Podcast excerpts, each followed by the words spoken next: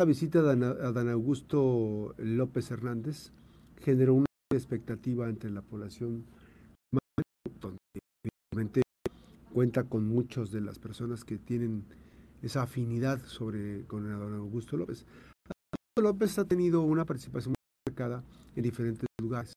Colima no es la excepción. En Colima vino y platicó y socializó sobre temas importantes en coadyuvancia a lo que estaba ocurriendo en momentos críticos en donde el gobierno pues no avanzaba, no terminaba de arrancar. Entonces, Adán Augusto vino y asumió algunos compromisos.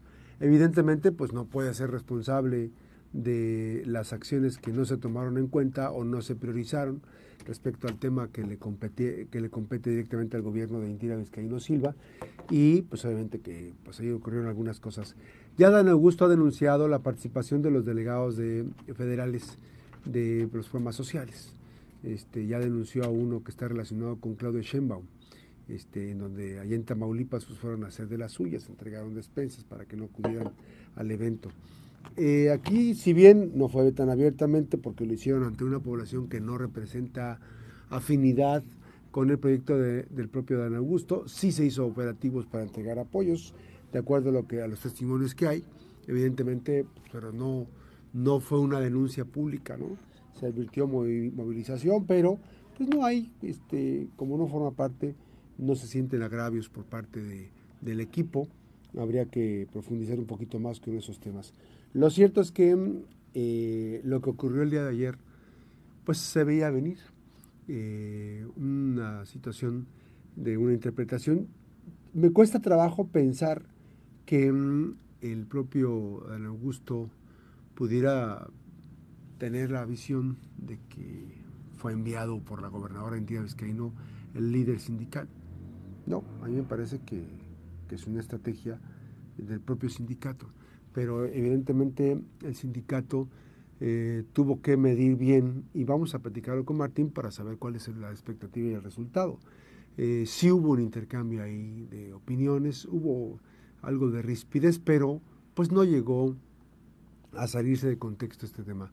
Lo cierto es que la visita de Dan Augusto causó eh, expectativa por una población, hubo participantes importantes de este evento, pero también hubo una participación de trabajadores sindicalizados que no iban esencialmente al evento de Adán Augusto, iban a, increpar al propio Adán Augusto, una de las corcholatas, que mm, para ellos pensaron pues, que no resolvió de los temas de fondo. Así es que bueno, pues ya los temas eh, los iremos viendo más adelante. Lo cierto es que hoy, pues sí, los gobernadores no están exentos de estar con uno o con otro aspirante vemos que el gobierno de Colima sí está marcando la pauta para temas relacionados con Claudia Sheinbaum y este pues hay muchas cosas que se tendrán que ir dirimiendo. Esto apenas empieza, el proceso de, la elección, esto apenas empieza. Eh, Colima no es una gran plaza, digamos, como para llevar tantos votos o en las encuestas, no representamos más que 750 mil habitantes y de ahí la proporción que se tendrá que hacer la muestra del ejercicio demoscópico para el tema de la selección de corcholatas. Pero sí es importante en cuanto a, la a apuntalar las acciones. Este, una persona cercana a la gobernadora forma parte del equipo de logística de la propia Claudia Sheinbaum, Pardo. Eh, funcionarios han salido de la administración para enfocarse a la tarea de apoyo a Claudia Sheinbaum. Y bueno, pues este, aunque son pocos, finalmente pues hay un interés genuino y hay una autorización. Los que se van de la administración se van en el entendido de que pues van a regresar. Pero imagínense, entonces están, están guardando su espacio.